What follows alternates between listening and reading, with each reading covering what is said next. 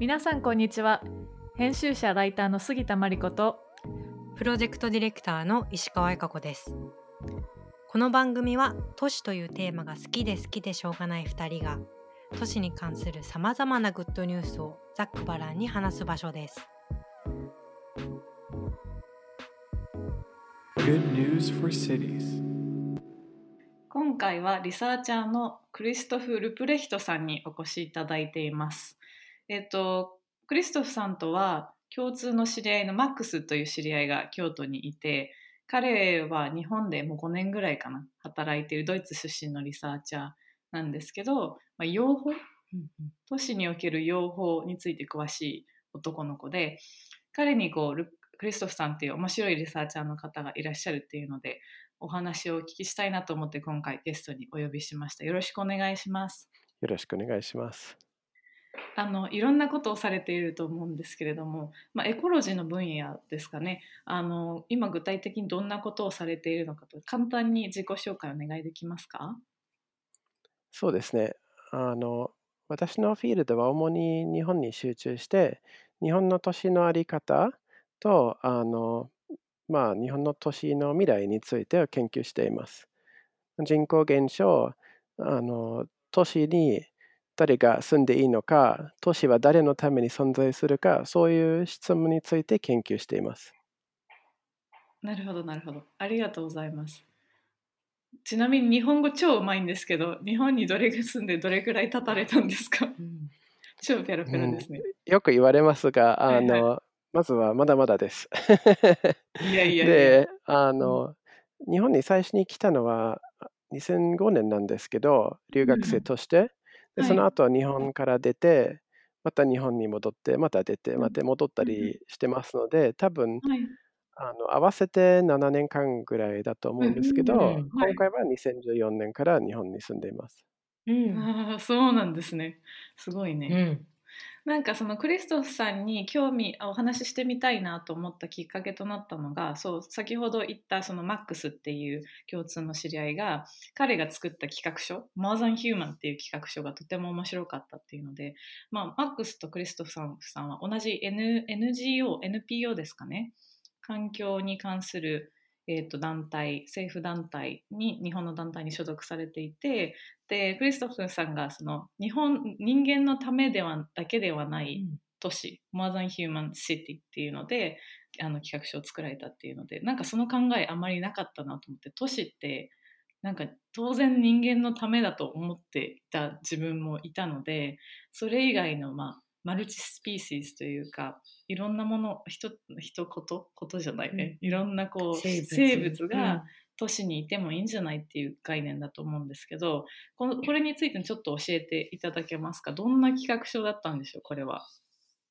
そうですね。あの、まあ、最近の研究で、人は、まあ、幸せと健康に暮らすためには、都市の中でも自然が絶対必要だっていうことをあのだんだんよく分かってきました。うんしかし、うんまあ、今の都市計画と、例えばグリーンインフラストラクチャーみたいな概念はあるんですけど、あのその中では木、植物などはおそらくあの道具に過ぎません。うん人を幸せにする道具です。しかし、うんそういう考えは、まあ、少し足りないなと思ってて、うん。人のためではなく、すべての生物のために都市を作ったらどういう形になるか、どういうものになるかを、あの気になってて、それをうん。研究プロジェクトにあのしてみたいなと思いました。うんうんうんうん。で例えば、うん。あの一つの例、わかりやすい例で話すと、あのニュージーランドのオークランド市で For the Love of Bees というプロジェクトがあります。それはミツバチの愛のために、オークランド市を世界一のミツバチに優しい町として新しく考え直そうというプロジェクトですね。で、そのアイディアを初めて聞いたときに、あの、まあ、なんて素晴らしいんだって思って驚いたんですけど、うんで、自分はミツバチのために何かできるかと考えると、まあ、例えばあの餌となる花を植えたりして、えーと、農薬を禁止したりして、そういうふうなものです。でもよくよく考えると、それはミツバチのためにもなるんですけど、人のためにもなるんですね。だから、すべての生物のための町を考え出すときは、それはおそらくも今の年より人ももっと幸せに暮らせるんじゃないかなと思いました。うんうんうん、いや本当にその通りだなと思っててその木とか植物とかそういうなんかかつてあったそのような自然のなんかマテリアルというか要素っていうのがなんか最後にこう計画の中で付け足すスパイスのようにちょっと取ってつけたように道具に使われてるっていうのは、やっぱいろんな開発の中で全てではないけど多く感じるあの経験が私たちにもあるなと思ってすごくハッとさせられたっていうところとあのそのオークランド市の実験ちょっともうちょっと聞いてみたいなと思ったんですけどミツバチっていう虫が都市にとって重要っていうのはどういったこう機能だったりどういうところの部分でそのミツバチが採用されたんですか？ミツバチはあの、まあ、環境教育などでよく使われている理由の一つは、うん、あの人間の食べ物の受粉のために、ミツバチは、あの絶対必要だっていうことですね。ですよね。であのまあその上にミツバチは人が、まあ、美味しくいただける蜂蜜も作ったりして少し可愛い動物でもあるので、多分その面であの愛しやすい動物だと思うんですけど、あのそれでこのような活動で、まあ、ミツバチを最初に使ってで大体どこかの団体段階で実はミツバチだけではなく他の虫もいて、他の虫も、あの生態系のために必要で、あのでそこからだんだんあのミツバチから虫、虫から植物や他の動物にあのだんだんあの見えるものが増えてくるんですね。あなるほど。確かにそうですよね。植物を植えりゃ実がなるってことじゃないもんね、うん、受粉が必要ってことですよね、うん、なんかドキュメンタリー蜂に関するドキュメンタリーを過去に見たことがあって「More Than Honey」っていうドキュメンタリーなんですけどなんかその開発が進んでしまってあの蜂がいなくなってしまった中国の農村であの人間の手でこう受粉活動みたいなのをしているシーンがあってすごい結構ショッキングだったんですよね。でまあ蜂が受粉をして、うん、それをめがけて例えばこう野鳥が来たりとかこうどんどんこう連鎖していくっていうのが面白いなと思いました。あとはなんか最近聞いたんですけど知り合いになんかその生物多様性ってこう目に見える生物だけじゃなくて微生物みたいなのも結構関係していてなんかこう健康になるとかお肌が綺麗になるような年ってどういうなんか状況というか年なんだろうみたいな時に、うん、やっぱその健康って人間の体の中のこう微生物みたいなのがいい状態であの暮らしている健全にこう共存しているみたいな状態だとすればそれが壊れてしまうような人工的な環境みたいなのは人間にとっても良くないし微生物にとっても良くないみたいな話で。でそれに絡めて、まあ、そのクリストフさんの、まあ、ウェブサイトだったり過去のレポートとかも読ませていただいてた時にマルチスピーシーズシティーズっていう概念が結構たくさん出てきたんですけど、うん、まあなんかパッと聞いてこんな感じなのかなっていうのは分かりつつこういうコンセプトだっていうこうなんか定義とかがあったりとかそれに絡めてクリストフさんの過去のプロジェクトとかがあれば教えていただけますか、うん、そうですね。あのまずは多分 multispecies cities の名前の multispecies についてもう少しあの話した方がいいと思うんですけど、まあ、言葉通りを考えるとただあの、まあ、複数のスピーシーズがいる都市って話なんですけど、うん。うん、あの実はマルティスピーシーズと、モーダン・ヒューマンっていう概念は、あのエスノグラフィーや、えーと、うん、人類学から来てるんですね。で、まあ、パッと言えば、人と生物はつながってるっていうことに集中して、うん、で、それを真剣に受け入れれば、じゃあ次は歴史や都市、あのあくまでも人間が中心でしょっていうテーマについて考えると、うんあの人間だけ見ると、ある意味舞台の上に立って、スポットライトに立っている一人の人間しか見えないですね。うんでも人間に必ずつながってる生物を見るとあのいきなり舞台の上にたくさんのアクターがいます。うんそれは人間だけではなくてうん他の生物や植物、動物、微生物だったりします。で、うん実は歴史でもそうなんですけど、都市もそうなんですけど、都市を作ってる、都市の空間を作ってるのは人間だけではないわけなんですね。うんうん multispecies cities には、その理想的な部分もあるんですけど、生物のすべてのための都市を作ったらどういう形になるかっていうところあるんですけど、実は今の都市も他の生物が影響して形になってます。でそれを意識して都市を研究して、意識して都市の未来を考えると、今まで出てこなかったアイデアは出てくるわけなんですね。なるほど。なんか例えばそういったその生物多様性みたいなものを、えー、と考えた上での都市のデザインだったり街のデザインみたいなもので何かちょっと面白かった事例とかありますか、そうですね。あの、HUMI っていうプロジェクトがあります。うんうんあの、Multi Species Cities と仲良くしているプロジェクトなんですけど、うんあの、Healthy Urban Microbiome Initiative っていう意味です。うん。で、それはさっきおっしゃった通りに、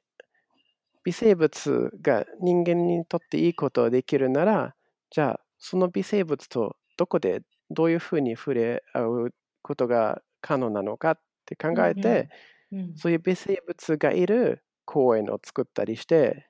うん。そういうあの微生物が住みやすい街を作るっていうプロジェクトです。うんうんでうんうん。あの都市計画よりはもうちょっと疫学などに近いんですけど、あのまあ、最近のマイクロバイオーム腸内細菌などに関する研究はもうあの膨大な感じで出てきてるんですけど、うんうん。まあ、分かれば研究すればするほどそういう関係が新しく出てきてうん。あの公園に行くときにそういう新しい方法で自然と触れるような空間をデザインするためのプロジェクトです。う それはもう実際にその公園の中に今は微生物がいいる状態になっているんですか？まあ、すべての公園にすでにたくさん微生物あるわけなんですね。そうですよね。で、そのプロジェクトは、あの、うん。実際に、えー、と生態的な再生を公園の中で行って、例えば、あの、えー、と木を植えたりして、うん。あの公園自体を改善して、まあ、実験したりすうんうんうんるプロジェクトなんですけど、で、前と後で微生物を調査して、どんな微生物はそこに生きてるのかをちゃんと分かるようにして、うん。で、その知識と実際人間の健康のためにあのいい微生物っていう知識を両方組み合わせれば、より良いうん公園のデザインにつながるんじゃないかなっていう仮説でできてるうんプロジェクトです。すでに動いてます。はい。面白いね、うんうんその公園行きたい行きたいってなるようんね。うんうん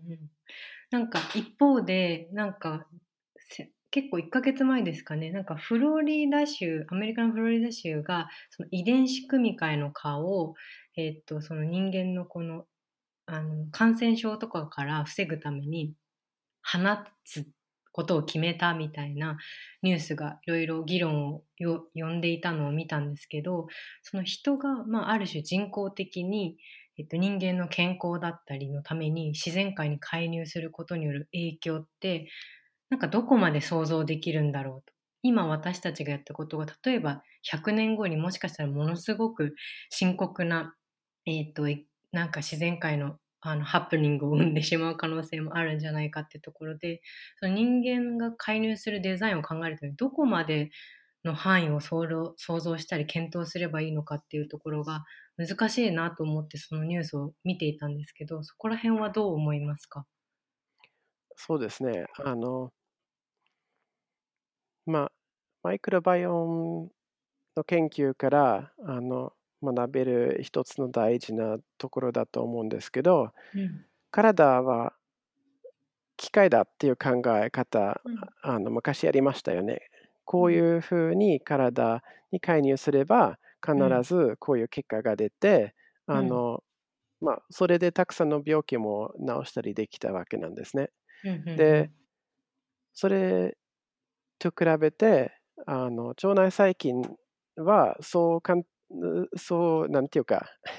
そう簡単な話ではないので、うん、あの同じ薬例えば違う人にあげたりしても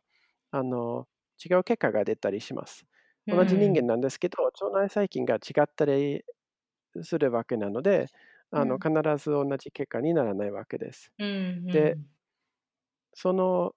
元にある理由としては、腸内細菌と人間の、なんていうか、非常に複雑な関係なんですね。その腸内細菌とパッと言うんですけど、たくさん違う種類があって、あの腸内細菌もあるんですけど、あのバクテリアだけではなくて、バイラスなどもあったりするわけなので、まあ、コロナもそうなんですけど、あの知りきれないほど複雑な関係が存在します。そう考えると、今まであの、まあ、自然科学で正しくこのことをやればこれが起こるっていう予測をできる前提で動いてたと思うんですけど、うん、あのあんなに複雑な関係について本当に予測できるのかっていうところはあるんですね。うん、でまあさっき言った通りにマルティスピーシーズの概念であの人間だけではなくて他の生き物がお互いに頼ったりしていろんな形でつながってるわけなので、うん、あのその関係を全部知らないままで介入してどうなるかは、本当にあのなんていうか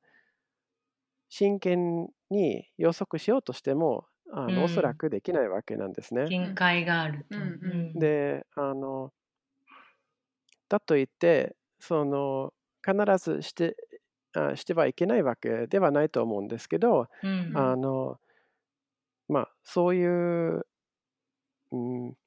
結果は知れない状態について、えーと、うん、例えば EU の場合は、えーとうん、precautionary principle、うん、あのどうなるかわからないのでまずはちょっと控えめで気をつけて動きましょうっていう概念なんですね。なるほど、なるほど。それはあの、まあ、マラリアとか、あのそういうあの遺伝子組み換えのかみたいな実験でも、うん、あのまあ、多分採用した方がいいとはあの個人的に思います。特に、えーと、ジーンドライブっていうものがあるんですけど、うん、だんだんだんだんあのその遺伝子組み換えのカーが普通のカーと代わりになって最終的に、まあ、一つの州が完全に消えちゃうという結果なんですけど、非常にあのなんていうか非常に力ある道具わけなのでその力あるほどの責任もついてくると思うんですね。はい。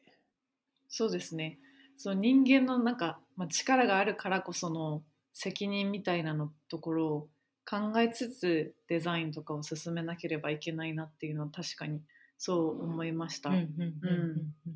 なんかそのマルチスピーシスシティーズの話を聞くとその自然界にこう人間のために介入するというよりもこううまい具合に共存できるようにこう整えるみたいな感じなのかなっていうふうに思聞いて思っていて、うん、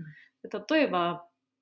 あの、まあ、例えばそのマスタープランとか、まあ、建築とか作る時もそうですけどエンドユーザーは誰なのかみたいなのを、まあ、ペルソナ作って考えてそれに合わせてみたいなところが普通だと思うんですけどそれをなんかこう何歳のばあちゃんとか何歳のこれこれぐらいのなんかこうビジネスマンだけじゃなくてそこに何か生物が入ってきたりとか、蜂。そうそうそうエンドユリースとか。ペルソナにリスが入ってくるみたいなね。それ面白いね。そういう世界観ってすごい素敵だなと思います。うん。うん。実はあの、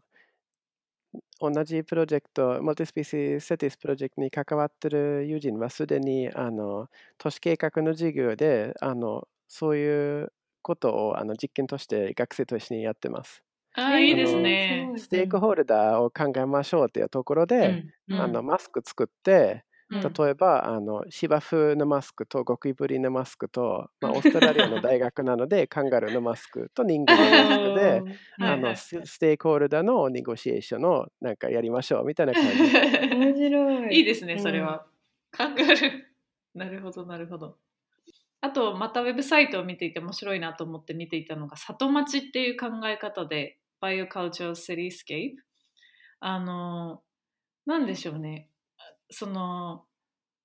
こういう話を聞いてたら、じゃあ自然があるこう田舎とかに引っ越したくなる人の気持ちもなんとなくわかるんですけど、都市か田舎かっていうその2択しかない選択肢ってすごい心苦しいなと思っていてなんか里山っていうこう聞くとまあすごい都会から離れていて、まあ、古民家みたいなのでやもう自然と競争した暮らしみたいなのがあるんですけどクリストさんが里町里山の里と町の町を組み合わせた言葉をあの紹介されていてなんかその2つがいい具合にこうドッキングしたような素敵なコンセプトだなと思うんですけどどんなこれはどんな概念なんでしょうか？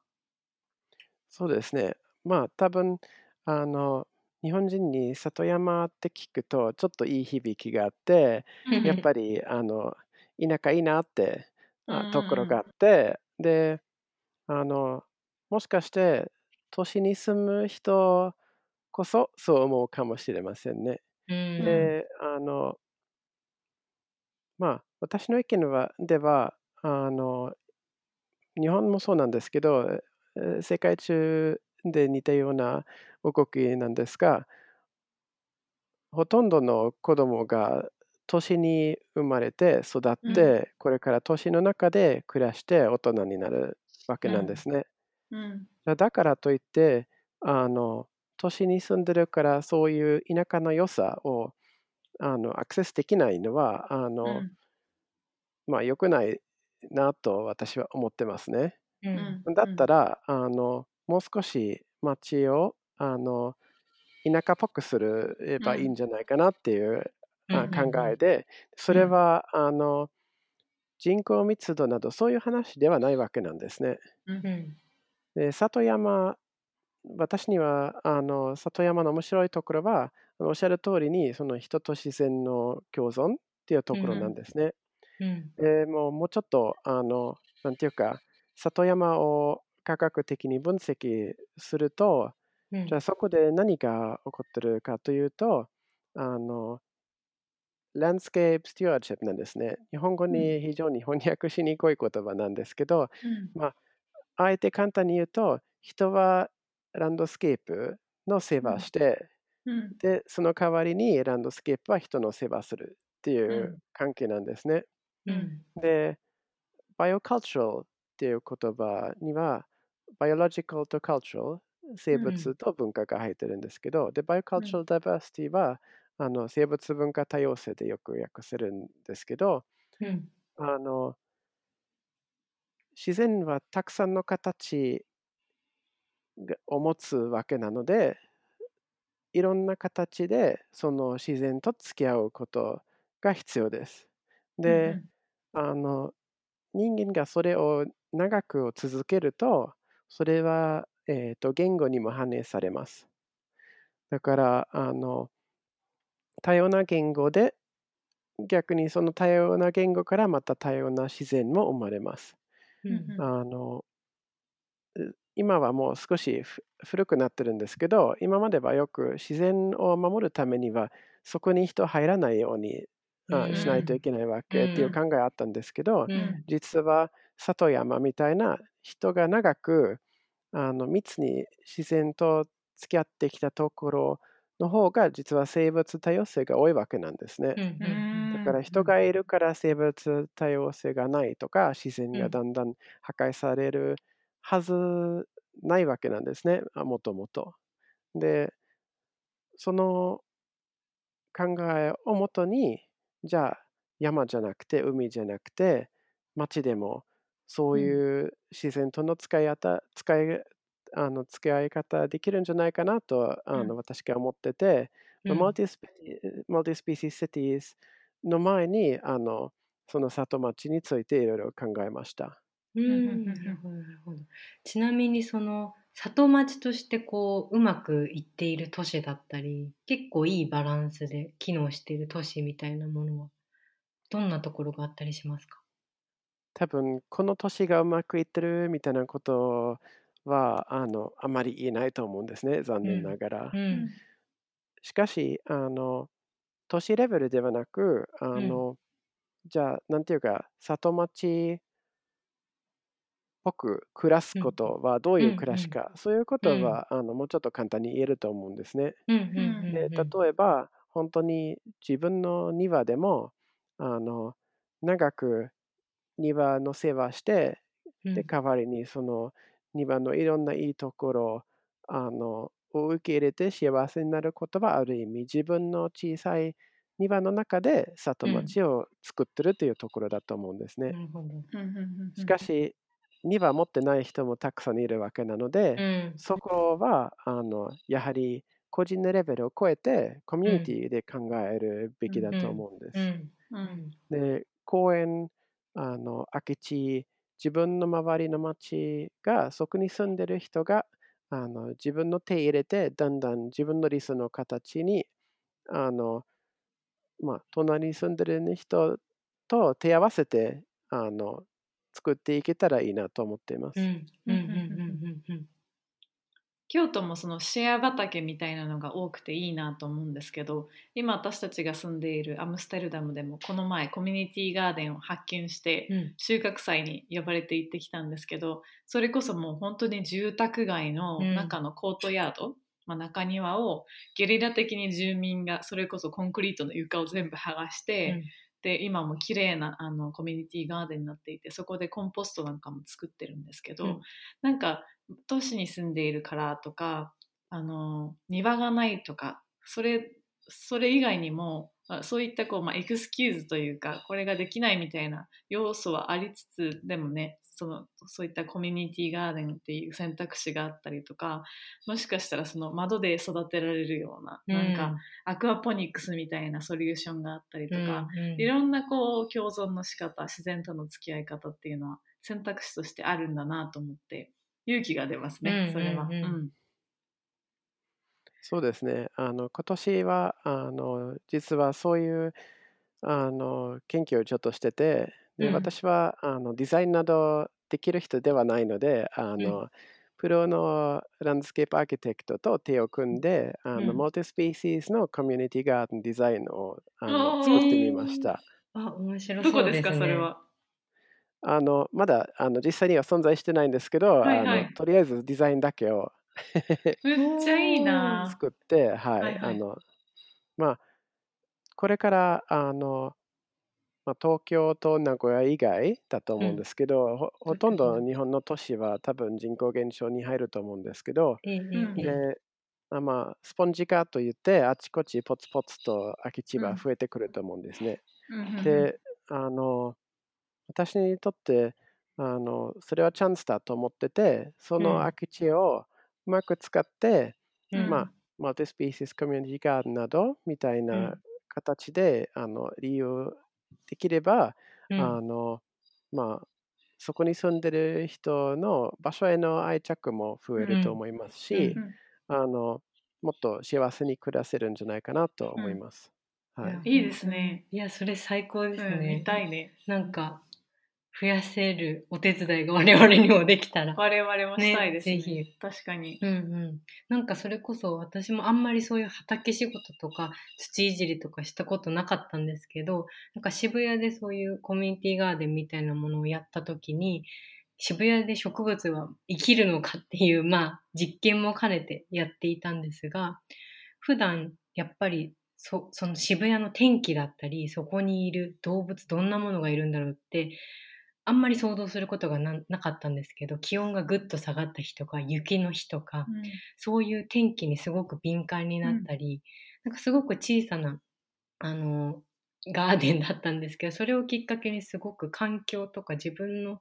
街を考える視点がいくつも増えたなっていう経験があって、なんか小さくてもいいからそういうのを自分でこう作ったりが身体的に感じるっていうのは多分重要なんだろうなと私もなんか過去そんなことがあったなと思って今聞いてました。うんそうだね。であと実はそれ、はいうん。そう思ってる人たちは結構多いわけなんですね。数年前にやった調査であのオンラインアンケートを使ってあのこれからけあの人口が減少すると予測されている日本の地方都市4つで、あのまあ、代表的なアンケートして京都市札幌市長野市と北九州市。でじゃあ都市が減少、人口が減少して都市が縮小するときにうん。あのその土地を何にあの使いたいと思いますかって聞いてみました。うん。で、まあ、あの世界で比べれば日本のアパートの面積はそんなに大きくないのでもしかして、まあ、みんなが狭いなって思ってじゃあ場所があればもうちょっと家とアパートなどを大きくしたいなっていう考えあるかなと思って選択肢として入れたんですけど、うん。あの多くの人はいやそれは違いますって答えてくれたわけなんですね。うんうん。で、あの、過半数は何を望んでるかというと、自然に場所を返す、うん。緑地を増やす、都市農業をしたいっていう人は多かったわけなんですうね。ん。だから、まあ、その研究の結果で言えば、あの多くの人がそれを望めば、都市計画や行政はその方向に、あの、まあ、働きかけるべきだと思うんですね。うんうんうんうん。そうだね。うん。それを考えるとこれからのなんか住宅とか、まあ、建物の在り方みたいなところにも紐づいていくかなと思っていてそれこそなんか村とかに行って半分崩壊しても自然に帰っている古民家とかよくあるじゃないですか。それってすごい素敵だなと思って自然に家が帰っていっている状態というか今それこそ都都心に建てられている RC とかを使ったような建物は自然に帰らないのでゴミにしかならないので使った後にそういうことを考えると、まあ、その将来的に自然に返すであったりとかその長期的なサイクルを考えた時にどどのようなマテリアルを使って建物を作るのか街を作るのかっていうところにも目がいくと思うんですよね。うんそういう意味で面白いなと思いました。うんうんうんうんうんそうですね。あの、うん私も非常にそう思います。はい。あとなんかもう一つ私が聞きたかったんですけど、うんあの私京都に来てその庭を持ち始めてからすごいいろんなあと川沿いに住んでるんですけどいろんな虫とかいろんななんか動物動物、うん、虫ですねほとんど。なんか今まで家に入ってきたこともなかったような虫とかに出会ってるんですけど、なんか人によっては本当にそれこそ東京のマンションとかに住んでた頃とかはちょっとでもちっちゃな虫とかいたら大騒ぎするようなあの自分もいたし周りの人もいたなと思っていて、なんかその人間の、まあ、動物とかむ虫あと植物もいろんな種類があると思うんですけどあのなんか寛容寛容度みたいなのって結構違うじゃないですか。それをなんかあの調査されているリサーチがすごい面白いなと思って例えば私この前その庭にモンシロチョウが飛んでたんですけどのんきになんか可愛いなと思って見てたら、まあ、まんまとレタスあの幼卵を モンシロチョウがレタスに卵を産んで全部食べられてしまったという事件があって後からし調べたら農家の人はモンシロチョウを見たらパンってこ殺すみたいな話を聞いてたりとか、うん。その液中とかその害虫とかその雑草っていう考え方もそうですけど雑草って呼ばれてるもの結構ぜ実は食べれたりとか人間の体に使えたりとか何をもって雑草になるのかとかなんかその人間のエゴが結構出るところなのかなと思っていて この調査ってあのどんどんな文脈でされてどんな都市でされたんですか？そうですね。あの、まあ、先ほどマルティスピーシーズは、あの、うんまあ、うまくいくように共存するって話があったんですけど、もちろん、あの必ずうまくいくわけではないんですね。あの、うん。たまにはあのただレタス食べたいのであのそういう害虫は来てほしくないとかあの、うんまあ、ある虫は自分の家の中にいてもあのあまり気にならないけどコルムシだったらちょっとそれは っていうところありますね。うん。でだからあのなんていうか絶対的なあの他の動物は殺していけないとかそういう考えよりはあのまあ続く何でも続くあのネゴシエーションだと思うんですね。うんうん人 人間はどこまであの都市をを広げて住む場所を広げてあの住み方によって広げていいか広げない方がいいかみたいなところはあって、虫うもんどんな程度で家まで入ってもいいかそして人によってもちろん意見が違うので、うん。あのそれもあのなんていうか必ずしもこれは正しい意見これはあのダメな意見っていうよりも、あのまあさまざまな生き方をあの尊敬した方がいいと思うんですね。うん。であの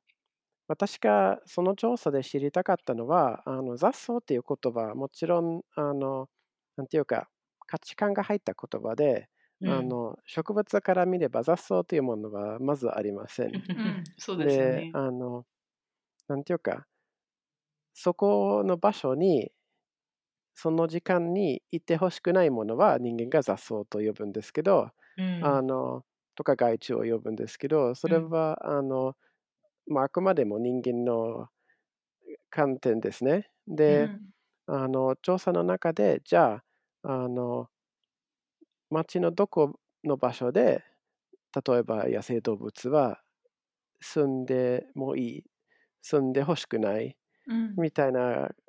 感じで知りたくてで動物、えー、と植物についてもあの知りたくて、あのアンケート調査に入れたんですけどうん。で結局あの都市の中でもそういう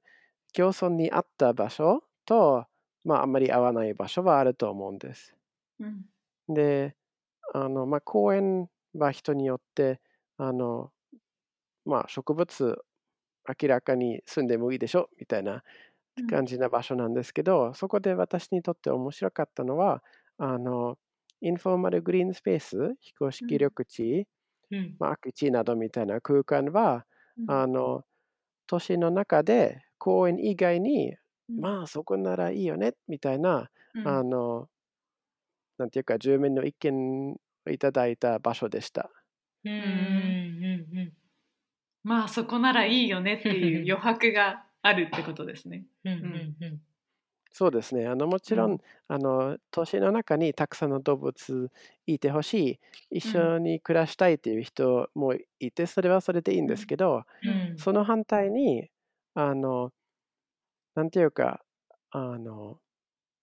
いてほしくなくても、うん。まあ、いても構わない、なんか、うん。えっ、と、コンプロマイズ的な、うんうん。あのものも非常に大事だと思うんですね。うんうん。あの動物とか虫をあの本当に愛するまでいかなくてもうん。あの、まあ、とりあえず自分の庭では農薬使うのやめよううんっていうところまでいければもうそれであの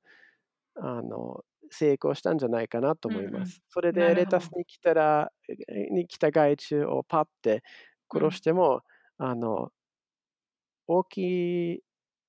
あその周りの生態系にあまり害はないと思うんですね。なるほど。しかしあのそこで例えば農薬を使うとその効果が広がって、うん本当は自分のレタスを守りたかっただけなんですけど、うん。あのまあついももっと大きい影響を、あの与えたっていう結果になります。うん。うん。うんうんうんうん確かにそれ分かりやすいかもしれない確かにすごいわかりややすかった。なんか確かにそのインフォーマルグリーンスペースっていうもしかしたらパッと見人から見るとなんか汚い緑地とか手入れされてない緑地だなーみたいな風に見えるかもしれないけど実はそういうなんか整いすぎてない 街の方がその生物多様性を都市で実現するための作戦としてはね、そういうのを残しておくとか、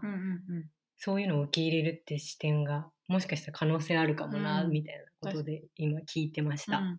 あとなんかそのステークホルダーその植物、えーと、動植物いろんな生物も人間と同じステークホルダー都市のステークホルダーの一部であるのであればその街づくりの現場でも一人なんか一つのカテゴリーの、まあ、それこそ高齢者とかなんかあのビビジネス男性とかその一つのカテゴリーの人がもう全部勝ちみたいなのありえないじゃないですか。うん、でみんなハッピーっていうこともありえないし、うん、も